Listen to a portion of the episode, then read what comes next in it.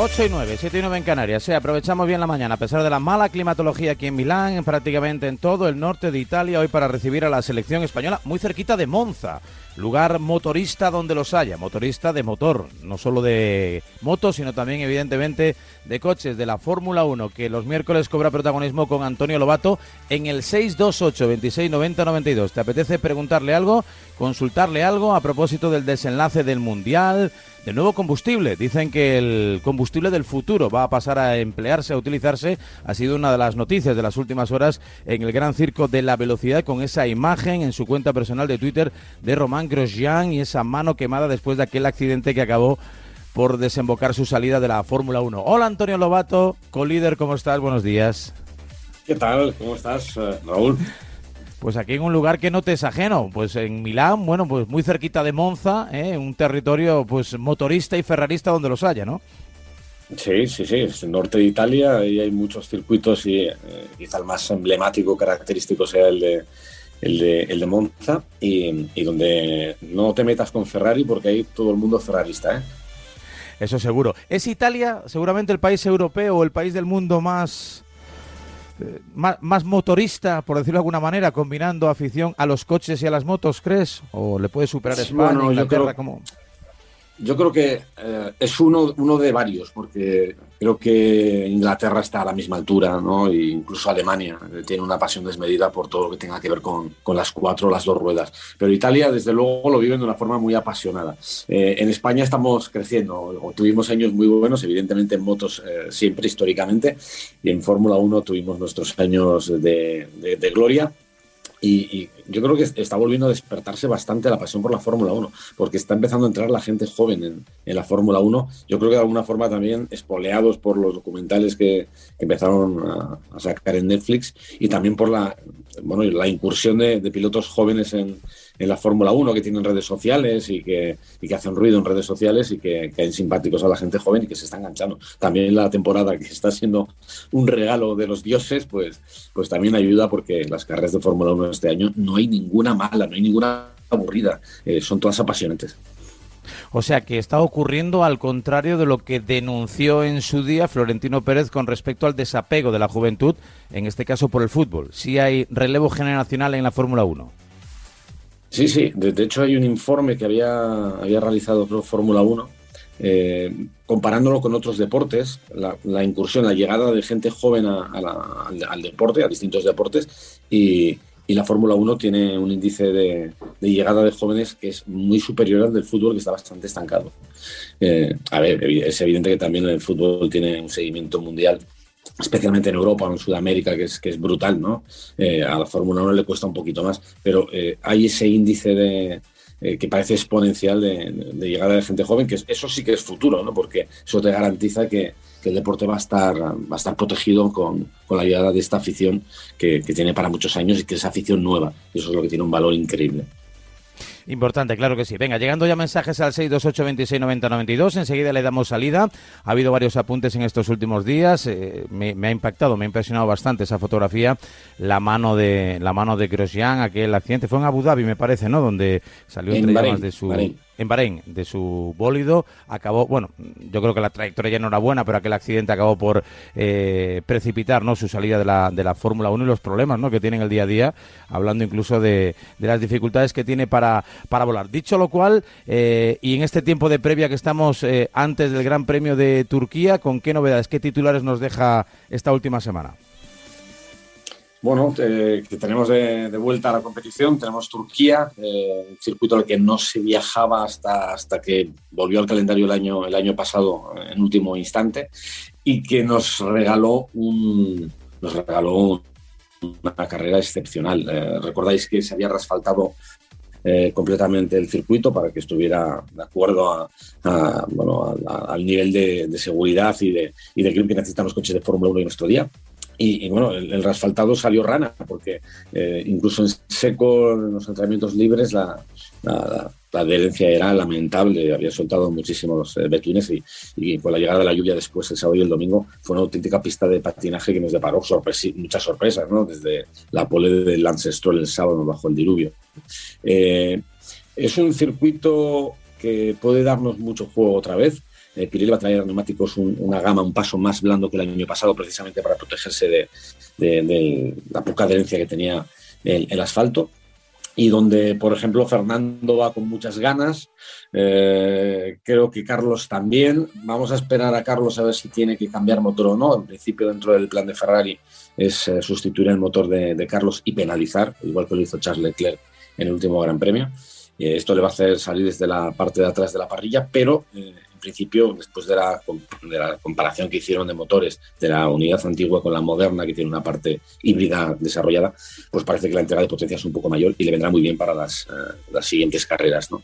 Así que sufrirá de salida, pero veremos qué es lo que ocurre. Hay dudas también sobre si Luis Hamilton y Mercedes van a optar por, por cambiar el motor. Si no lo hace aquí, tendrá que hacerlo en algún sitio. Y eso, evidentemente, es, eh, es una losa que está sobre la cabeza del líder del mundial porque solo tiene dos puntos de ventaja con Max Verstappen, y en todas las encuestas, eh, incluso entre nosotros, Pedro de la Rosa, Tony Buquerella y yo, eh, nos hemos mojado este último día. Eh, las encuestas dicen y nosotros decimos que creemos que Verstappen va a ser el ganador este año, porque tiene, tiene un motor fresco que puso en el último Gran Premio, minimizó daños y porque creo que mentalmente es más fuerte y es para mí el gran favorito da la sensación, sí, de que tiene más hambre, más ganas, más determinación y parece que lo está, lo está consiguiendo. Al menos en la pelea psicológica parece que va un poquito por delante, aunque los puntos digan ahora mismo lo contrario. Turquía este fin de semana, la programación habitual en Movistar con Lobato y con todo el equipo y esa famosa curva ¿no? de los tres vértices, uno de los diseños más eh, novedosos y rompedores en su día. Veremos si da mucho que hablar. Hay mensajes, ¿eh? 628 26 90 92. Todo el mundo quiere hablar con Lobato, escuchamos. Buenos días, una pregunta para Lobato. ¿Cuánto costaría hacer una temporada en Vamos sobre ruedas, hacer un Top Gear, como el que hacían en la BBC? Porque últimamente estáis haciendo muchos retos y muchas pruebas y tal, y ¿cuánto, cuánto podría costar una temporada entera? Pues una barbaridad. Eh, a ver, cualquier referencia de programas de motor que, que hagas en cualquier sitio, todo el mundo te saca Top Gear. Ahora también está el Grand Theft que, que, hacen en Amazon, que es una barbaridad, con parte del equipo que, que hacía eh, Top Gear. Y, creo que salió un día publicado eh, lo que costaba un capítulo y era una auténtica barbaridad. Estamos hablando de cerca de un millón de euros.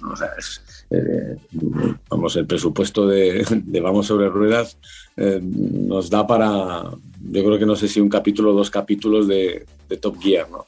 No, es una barbaridad. Ellos en su momento llegaron hasta comprar los coches para no tener problemas con las marcas, ¿no? Y eso hoy en día en la televisión actual aquí en España es, inviable, absolutamente inviable. Eh, bueno, hablamos de un programa, eh, para, el, para el que no sepa de lo que está hablando exactamente, un programa en la televisión británica con unos críticos muy críticos, o sea, sin ningún tipo de pelo en la lengua. El coche que le gustaba lo decían y, el que no le gustaba lo decían muy abiertamente, o sea, si había que poner un cero, se ponía tranquilamente, porque no le gustaba nada. Eh, y, por eso llegó un momento en el que no querían entregar coches a las marcas, ¿no? Y entonces ellos decidieron, pues vale, pues no nos los entregáis, los vamos a comprar. Y compraban los coches y o los revendían, o incluso algunos se permitían el lujo de destrozarlos, ¿no? Eh, porque hacían auténticas locuras, hacían retos bestiales, ¿no? Y, y, claro, eso, nosotros hacemos retos un poco más de andar por casa, un poco más económicos, también muy divertidos, sobre todo muy didácticos, y que, y que bueno, yo creo que también cumplen, cumplen con la misión, aunque evidentemente eh, el que tiene pólvora, mucha pólvora y grandes cañones, pues eh, hace más ruido. Y tanto, claro que sí. Venga, más mensajes, 628 26 90 92. Lobato responde. Buenos días, Radio Marca. Buenos días, Antonio. Una preguntita fácil. ¿Crees que podremos convencer a Fernando algún día de que se convierta a la verdadera fe y deje el madridismo para venirse al Atleti? Bueno, esa era de broma. imposible, imposible. Em, ¿Tú ves a Russell mojándole la oreja a Hamilton en breve tiempo? Vale. Eh, sobre la primera pregunta, te juro que lo he intentado. Lo he intentado eh, muchas ¿Y veces. contigo? Incluso. ¿eh? Porque, contigo? yo le decía a Fernando, yo le decía a Fernando que le pega ser del Atleti. O sea, es un tipo de familia humilde, luchador, que salió desde abajo. Eh, y él me contestó un día, dice, lo siento, tío, pero es que yo soy un ganador. Y entonces yo le, yo le dije recientemente, especialmente el año pasado, dije, bueno, eh, ahora ya ganamos. Eh, hazte del Atleti. y, no, no, lo he conseguido.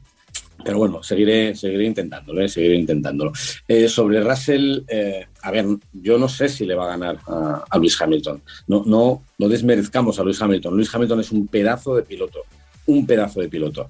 Eh, pero creo que Russell es muy bueno. Tiene en contra una cosa, que tienen bastante menos experiencia que, que Luis Hamilton. Lo que estoy convencido, no sé si le ganará o no, pero estoy convencido que le va a hacer la vida mucho más complicada. Mucho más complicada. Y eso puede sacar todavía una versión mejorada de, Luis Hamilton. Normalmente cuando te presionan en Fórmula 1 eh, tiendes a mejorar. Y si no mejoras, entonces te hundes en la miseria, eh, como ocurrió en el pasado con, algunos pilotos me viene a la cabeza el nombre de Sebastián Vettel, ¿no?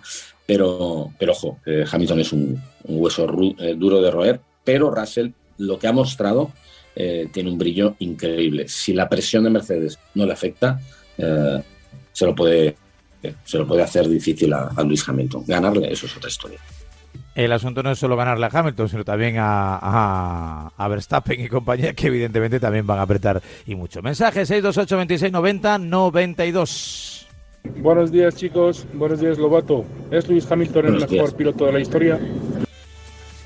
Eh, es que esto es muy difícil de, decir. Yo, creo que Luis Hamilton es el piloto con los mejores números de la historia. Eh, ocurría lo mismo con, Michael Schumacher. Cuando Michael consiguió el séptimo título y consiguió esas 91 victorias, todo el mundo decía, es el mejor de la historia. Pero solamente estamos cayendo en el recuento numérico de, los éxitos que ha tenido, porque también es cierto que tanto Michael como, como Hamilton coincidieron en sus carreras deportivas con momentos de dominio absoluto del equipo en el que estaban. Hay que pensar que Hamilton siempre ha estado en un equipo eh, ganador o con posibilidades de ganar, mientras que hay otros pilotos que no han tenido esa suerte. Eh, ¿Quién es mejor, Luis Hamilton o Michael Schumacher? ¿Quién es mejor, Luis Hamilton o Ayrton Senna? Eh, quitándonos los, los títulos, quitándonos las victorias, simplemente como conducción, como pilotaje, pues es imposible decidirlo, ¿no? Habría que poner a Ayrton Senna en estos coches y habría que poner a Luis Hamilton en aquellos, ¿no? Eh, ¿Quién era mejor? Eh, ¿Hamilton o Juan Manuel Fangio? O, es que es muy difícil. Eh, esto es como en el fútbol, ¿no? Siempre hemos estado discutiendo quién era mejor. Maradona, Pelé, Di Stefano, Messi.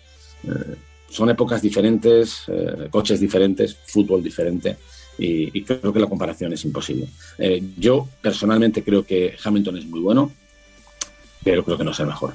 Creo que en nivel de pilotaje, en lo que son manos, eh, en lo que es dominio mental, seguridad en uno mismo, no es el mejor que ha tenido la historia. Más mensajes, un par de ellos antes de concluir este tiempo de consulta con Antonio Lobato, la Fórmula 1 en A Diario.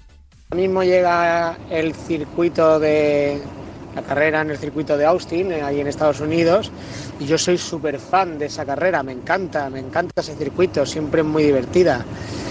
Eh, quería preguntarte cuál es tu, circuito favorito en el que sueles divertirte más, o porque no siempre son todas carreras iguales, pero cuál es la que te suele gustar más o la que más ganas tienes de que llegue.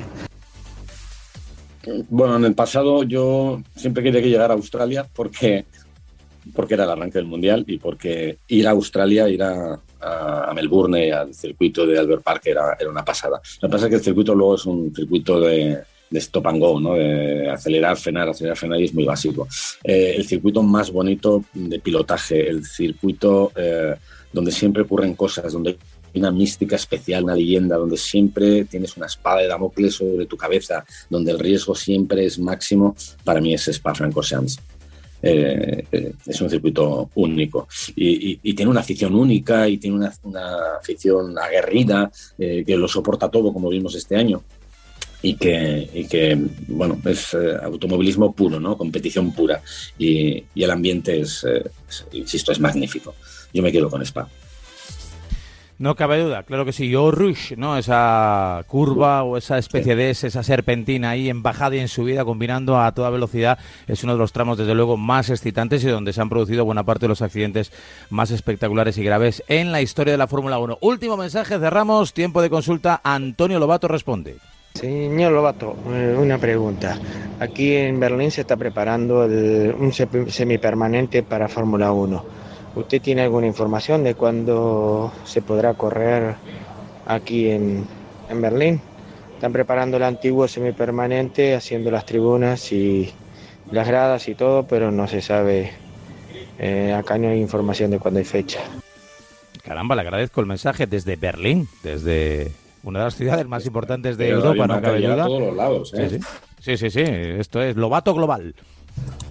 Pues la verdad es que no, no, no, no tengo mucha información. Aparecen siempre muchos nombres que, que pueden entrar en el calendario, pero entrar no es tan sencillo, ¿no? Tienes que hacer una remodelación, tienes que presentar un proyecto, tiene que, verlo Fórmula 1, tiene que eh, darle el visto bueno eh, la Federación Internacional para que cumpla todas las, todas las medidas de seguridad necesarias para albergar una prueba de, este tipo de competición y, no hay ninguna fecha prevista a corto plazo de, de que pueda entrar el circuito, un circuito en Berlín en el calendario de Fórmula 1.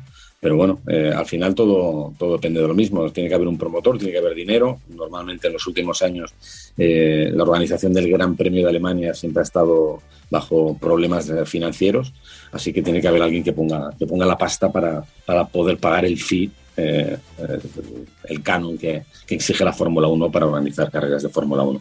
Pero bueno, oye, sería bonito, ¿no? Lo que pasa es que hay tantos proyectos, tantos nombres que han aparecido. Se decía de volver a Sudáfrica, se hablaba de la posibilidad de correr en, las proximidades de Nueva York, se, habló de lo de Vietnam que murió. Eh, no es fácil, no es fácil acometer un proyecto que luego pueda salir a la luz. Ya son muchas las ciudades. Hockenheim siempre ha sido una marca, ¿no? De las míticas, de las de toda la vida, muy relacionada, lógicamente, con la Fórmula 1, también con las motos, pero evidentemente Alemania con bueno pues con tanta motorización con Mercedes no principalmente y con varios pilotos alemanes entre los punteros Sebastián Vettel no seguramente sea su principal referente pues no deja de ser un país y un mercado sumamente atractivo para los amantes de la velocidad para la Fórmula 1 que tienen Antonio Lobato a su principal referente informativo. Y encantado y gustosos de que esté cada miércoles cada mañana aquí con nosotros.